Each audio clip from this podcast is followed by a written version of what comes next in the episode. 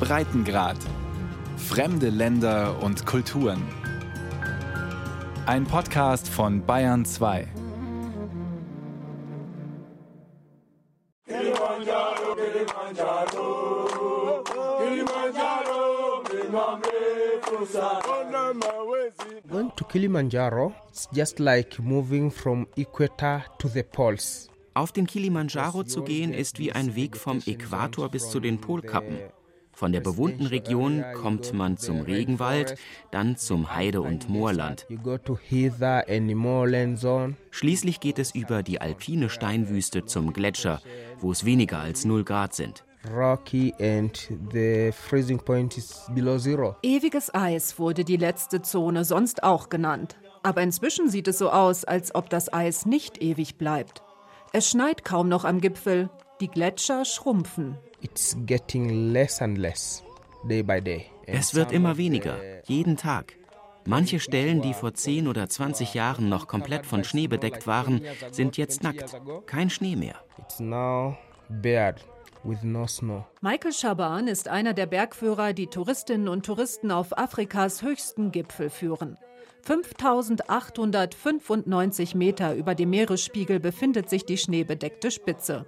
Doch sie leuchtet nicht mehr so weiß wie früher. Auch die Wälder am Berg leiden wegen fehlender Niederschläge. Afrikas Wahrzeichen verändert sich dauerhaft.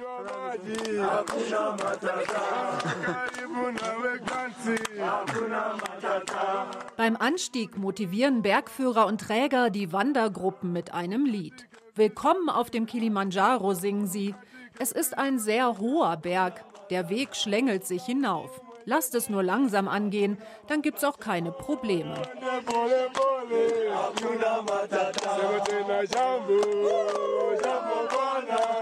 Mehrere Zehntausend Wagemutige lassen sich jedes Jahr hinaufführen. Doch längst nicht jeder schafft es. Selbst durchtrainierte Sportler kämpfen oft mit der Höhenkrankheit und müssen zermürbt von Kopfschmerzen und Übelkeit den Rückweg antreten. Immer wieder sterben Menschen sogar beim Versuch, den Kilimanjaro zu bezwingen. Bergführer Michael Schaban hat mit seinen Gruppen so eine Katastrophe bisher zum Glück noch nicht erlebt. Er hat die Tour schon oft gemacht und kennt beim Anstieg fast jeden Baum. Mehr als 150 Mal war er oben, erzählt er. Der Berg war schon immer ein Teil seines Lebens. Ich bin am Hang des Kilimanjaro geboren worden, auf einer Höhe von 1600 bis 2000 Metern. Da bin ich aufgewachsen.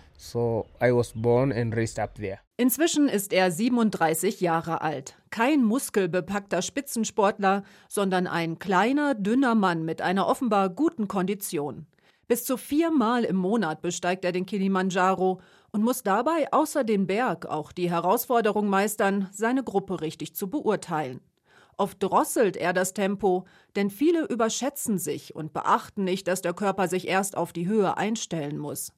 Gerade auf der eher einfachen Route passiert das, die nach einem weit verbreiteten koffeinhaltigen Getränk benannt ist. It is called Coca-Cola Maybe because it was very popular and easy route. Sie heißt Coca-Cola, also vielleicht weil es ein besonders beliebter und leichter Weg ist.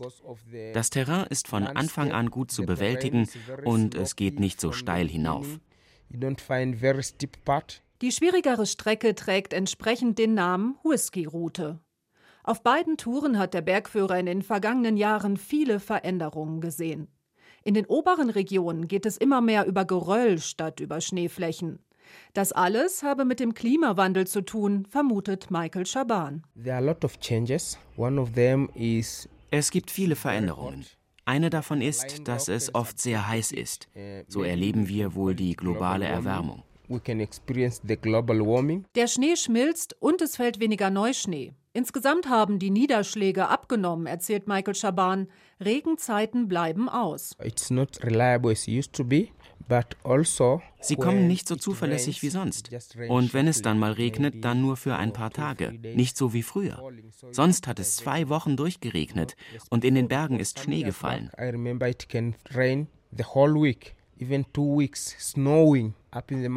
Was der Bergführer immer wieder erlebt, haben Wissenschaftler in den vergangenen Jahren erforscht.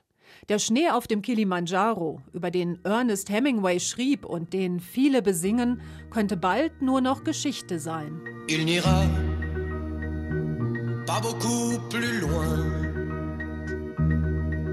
La nuit viendra bientôt.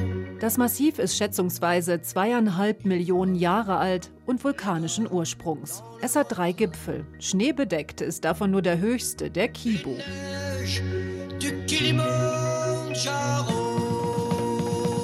Sein Name bedeutet übersetzt der Helle. Doch dieser Bezeichnung wird er nach Meinung von Experten bald nicht mehr gerecht werden. Die Klimatologin Patricia Nyong'uru, die beim kenianischen Meteorologischen Institut arbeitet, glaubt wie viele andere Fachleute, dass der Kilimanjaro schon in ein paar Jahren schneefrei sein wird. Die Gletscher an der Spitze des Berges schmelzen. Das ist ein direkter Effekt der steigenden Temperaturen. Die Entwicklung verläuft immer schneller, sodass die Gletscher etwa 2030 ganz verschwunden sein könnten. Bestätigt sieht die Expertin ihre Befürchtungen durch Berichte des Weltklimarats. Im August 2021 hatte das Gremium zu schnellem Handeln gemahnt. Seinen Untersuchungen zufolge hat sich die menschengemachte Erderwärmung zuletzt drastisch beschleunigt. Uh, Wenn der Ausstoß der klimaschädlichen Treibhausgase im jetzigen Umfang anhält, werden dem aktuellen Report zufolge die Temperaturen sogar mehr als bisher erwartet ansteigen. Das wird zusammen mit anderen Ursachen dazu führen, dass die Gletscher weiter zurückgehen. Das Umweltprogramm der der Vereinten Nationen mit Sitz in Nairobi verfolgt die Entwicklung mit großer Sorge. Essay Daniel arbeitet für eine Abteilung, die sich mit den Auswirkungen des Klimawandels beschäftigt. In den vergangenen zwei Jahrzehnten haben die Gletscher auf dem Kilimanjaro 70 Prozent ihrer Masse verloren. Wenn wir 50 Jahre zurückgehen, liegt der Verlust sogar bei etwa 80 Prozent.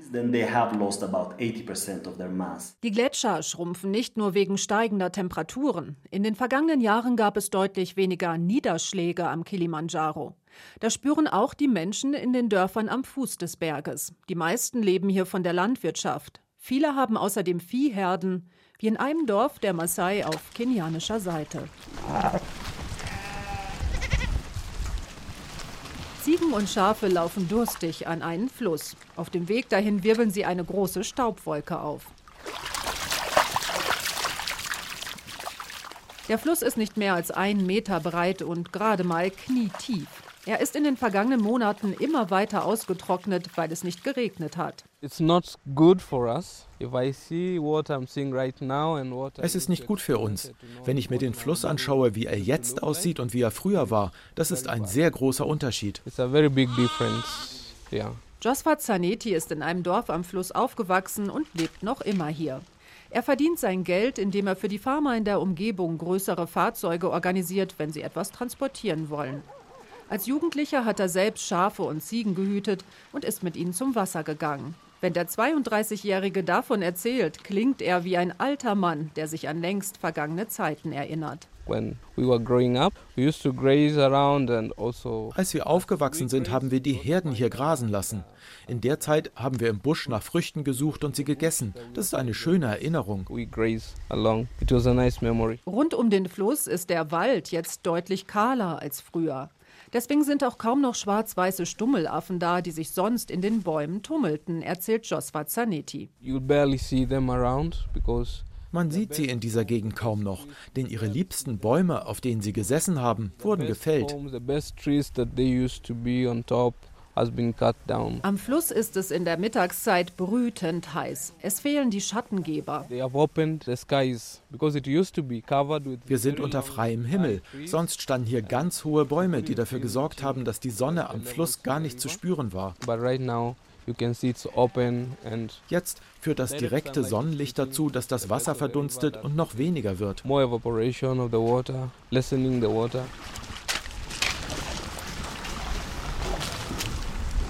Die Bäume sind nicht etwa wegen Wassermangels abgestorben, es gab hier auch keinen Waldbrand. Die Menschen haben diese Veränderungen selbst verursacht. There has been charcoal burning along this river alone. Die Bäume werden gefällt, um Kohle daraus zu machen. Richtig große Bäume. Megabäume sind dem zum Opfer gefallen. Außerdem roden die Menschen immer mehr Land, um es für die Landwirtschaft zu nutzen. That also has caused a problem to this area. Ein steiler Weg führt vom Fluss zum nächstgelegenen Dorf. Schon bald sind die ersten Maisfelder zu sehen. Die Pflanzen wirken kümmerlich. Eine große Ernte wird es wohl nicht geben, aber gerade das bringt die Farmer dazu, nach immer mehr Anbaufläche zu schauen. Hier sieht man eine Farm, die sich fast bis an den Fluss zieht. Die Leute haben sich immer weiter ausgebreitet, denn sie wollen große Felder haben. Wegen der vielen Farmer hier gibt es einen regelrechten Wettkampf um die Flächen. Es ist ein Teufelskreis. Weil zu wenig Regen fällt, haben die Kleinbauern weniger Ertrag als früher auf ihren Feldern. Darum erschließen sie neue Flächen und tragen so dazu bei, dass die Wasserknappheit zunimmt. Sie schrecken nicht davor zurück, immer weiter bergab bis ans Flussbett zu gehen. Wozu das führt, ist ihnen egal.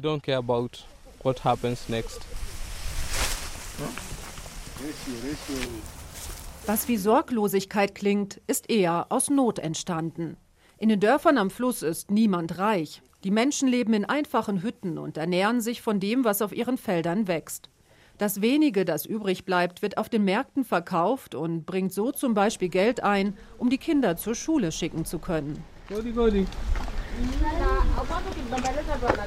Josfa Zanetti besucht frühere Nachbarn. Hinter einem Zaun stehen drei kleine Häuser aus Stein und Wellblech.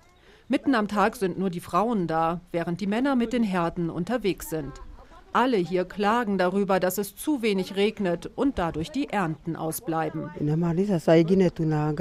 Das heißt, dass es uns nicht gut geht. Wir müssen andere Wege finden, um Essen auf den Tisch zu bringen.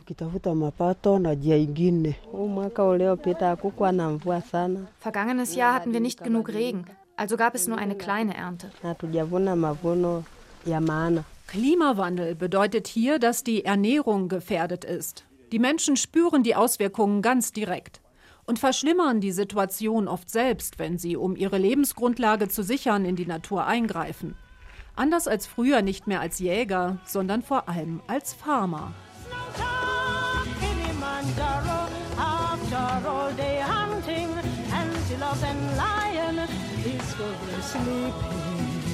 Der Kilimanjaro ist nicht nur der höchste Berg Afrikas, hier wachsen auch die höchsten Bäume des Kontinents. Es handelt sich um ein Mahagoni-Gewächs, das am südlichen Hang des Berges auf tansanischer Seite zu finden ist.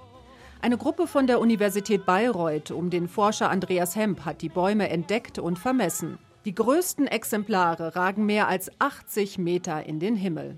Der Botaniker verbringt jedes Jahr mehrere Monate am Kilimanjaro.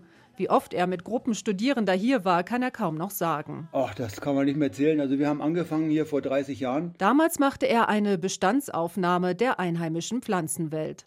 In seinen Forschungen ging er dann aber noch deutlich weiter zurück. Ich habe da alte Karten ausgewertet, die vor 120 Jahren gemacht wurden. Dann kann man sagen, dass der Kilimanjaro in dieser Zeit von 120 bis 140 Jahren ungefähr 50 Prozent seines Baumbestandes, seines Waldbestandes verloren hat. Es hat verschiedene Ursachen. Das ist unten natürlich vor allem der direkte Einfluss des Menschen, der dann seine Agrarflächen verbreitert hat und vergrößert hat. Da ist der Wald dann zurückgedrängt worden durch Rodung. In den höheren Regionen am Berg ist es eine Zunahme von Feuern. Der letzte große Brand am Kilimanjaro tobte im Oktober 2020.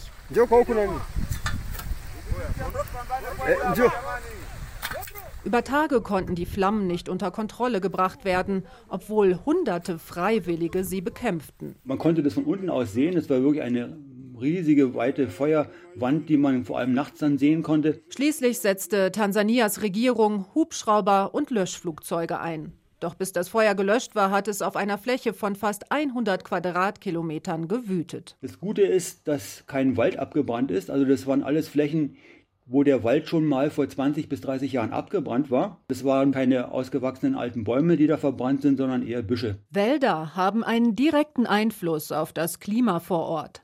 Gibt es keine Bäume, bilden sich weniger Regenwolken, erklärt Andreas Hemp. Gerade die Abholzung des Waldes am, in den unteren Bereichen, die führt natürlich dazu, dass sich das Mikroklima am Berg wo auch das regionale Klima verändert. Bäume verdunsten ja sehr viel Wasser. Wenn die Bäume fehlen, dann verdunstet weniger Wasser und die Wolkenbildung ist geringer. Die Sonneneinstrahlung wird höher, die Böden trocknen schneller aus. Die Folgen des Klimawandels werden durch die Abholzung verstärkt. Auch das große Bevölkerungswachstum spielt eine Rolle. Anfang des vergangenen Jahrhunderts lebten etwa 100.000 Menschen in den Dörfern am Kilimanjaro. Inzwischen sind es 1,3 Millionen. Der Wasserbedarf ist dementsprechend enorm gestiegen in Zeiten, in denen es weniger Wasser gibt. Man darf die Hoffnung nie aufgeben, aber wenn natürlich die Entwicklung so weitergeht wie bisher, also gerade was das Bevölkerungswachstum hier in Tansania angeht zum Beispiel, in Kenia ist es ja ähnlich, dann wird es irgendwann mal kritisch werden. Also noch kann man einiges erreichen noch kann man auch vieles wieder umlenken, in eine bessere Richtung bringen. Aber wenn das bis zum Ende des Jahrhunderts so weitergeht, dann stehen wir vor massiven Problemen, also wirklich massive Probleme. Biggie big like Kilimanjaro, yeah. I'll always be with you. Whether the mountain tall, tall, tall like Kilimanjaro, yeah. I'll always be with you. Der Kilimanjaro wird immer bleiben, singt Nimix aus Nigeria. Die Frage ist, wie sehr der Berg und die Natur um ihn herum sich noch verändern. Bei einer Fahrt durch den Amboseli Nationalpark am Fuße des Berges zeigt sich viel trockenes Buschland. Ein paar Zebras grasen auf den letzten grünen Flecken. Es wird dringend Regen gebraucht, schon seit einem Jahr, klagt John Olen Gieser. Er arbeitet für die Tierschutzorganisation Big Life, die unter anderem gegen Wilderei vorgeht. Especially at this side of the region, we do not have rain. Gerade in dieser Region haben wir so gut wie noch gar keinen Regen gehabt. Es ist nur ganz wenig runtergekommen und das auch nur an einzelnen Orten. Der Regen hält sich nicht an die Abfolgen, die wir sonst hatten.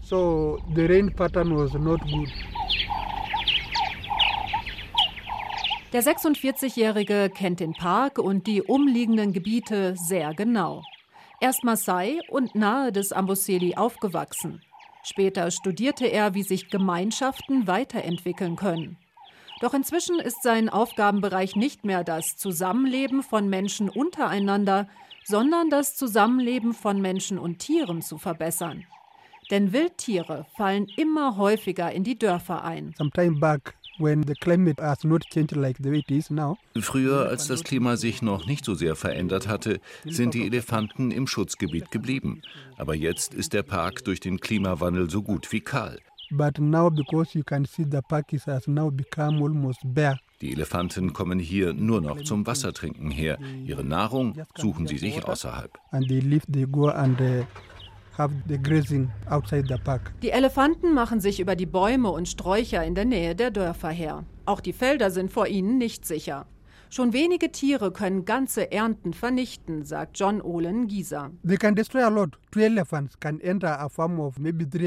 Sie können viel zerstören. Wenn zwei Elefanten über eine drei Hektar große Farm herfallen, wo viel Mais wächst, können sie alles zertreten und auffressen. Die Elefanten sind nicht die einzigen Wildtiere, die außerhalb des Parks nach Nahrung suchen.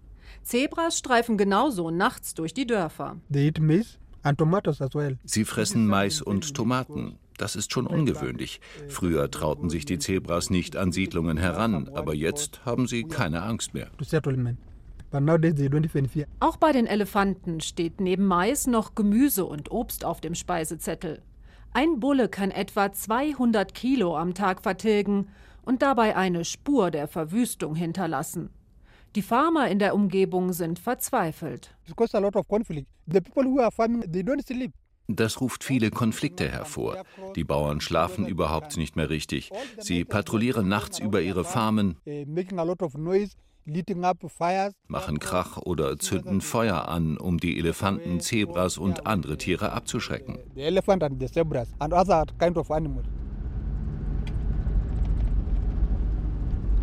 Auf dem Weg zu einem Maasai-Dorf sind immer wieder Elektrodrähte über die hokelige Piste gespannt. Von einer großen horizontalen Leitung gehen herunterhängende Drähte ab. Sie werden leicht unter Strom gesetzt und sollen Elefanten so zurückhalten. Dieser Zaun hier wurde von Big Life errichtet, um die Konflikte zwischen den Menschen und den Wildtieren zu reduzieren. Er hilft schon ein bisschen, aber manche Elefanten sind besonders wild und können selbst diese Zäune noch zerstören. An vielen Farmen sind auch Bienenstöcke nahe des Weges zu sehen. Elefanten haben Angst vor den Insekten und meiden diese Pfade darum.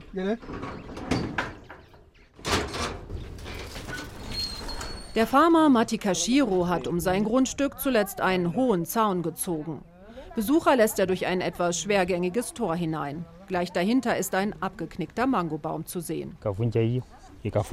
Das haben sie zerstört und das hier auch, sagt der Farmer und zeigt auf die Reste einiger Tomatensträucher. Drei Elefanten seien bei ihm eingefallen. Sie kamen auf mein Land, als ich nicht da war. Sie haben Papaya, Mango und Avocadobäume umgepflügt. Da hinten habe ich noch ein Maisfeld, das haben sie völlig vernichtet.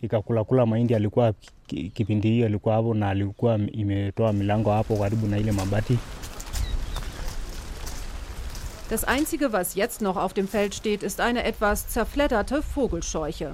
Am Rand hat der Bauer Metallstücke in einen Baum gehängt. Sie sollen nächtliche Invasionen verhindern. Wenn der Wind die Bleche bewegt, denken die Elefanten, dass noch jemand auf dem Grundstück Wache ist und gehen lieber zum Nachbarn. Sollte trotzdem einer von ihnen hier einfallen, habe ich noch die Feuerwerkskörper.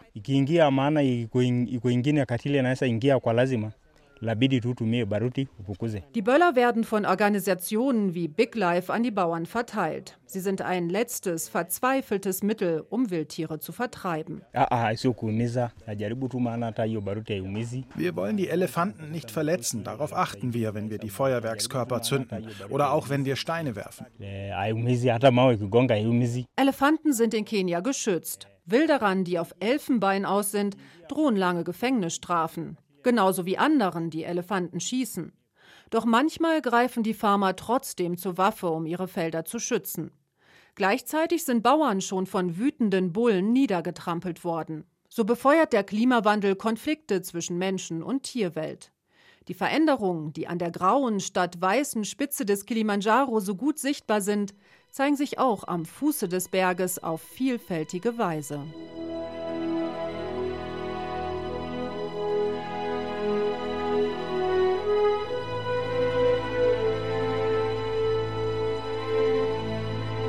Für den Namen des Gebirgsmassivs gibt es mehrere Erklärungen. Kilima heißt auf Swahili Hügel. Njaro bedeutet in einer lokalen Sprache leuchtend oder glänzend. Ein strahlender Berg quasi. Doch Bergführer Michael Shaban glaubt mehr an eine andere Bedeutung. It means unbeatable mountain. Es stehe für einen Berg, der unbezwingbar ist und durch nichts zerstört werden kann. Das war zumindest über Jahrtausende so. Michael Schaban, der schon zigmal an der Spitze war, hofft, dass seine Kinder den Kilimanjaro und seine einzigartige Schönheit noch genauso wie er genießen können. Apart from me being a Christian, I consider Mount Kilimanjaro is a whole place. Davon abgesehen, dass ich ein Christ bin, sehe ich den Kilimanjaro als einen heiligen Ort an. Wenn ich oben bin, kann ich alles vergessen und meditieren. Du erlebst dort die Großartigkeit von Mutter Natur. It's nice cool place and you can see the greatness of Mother Nature.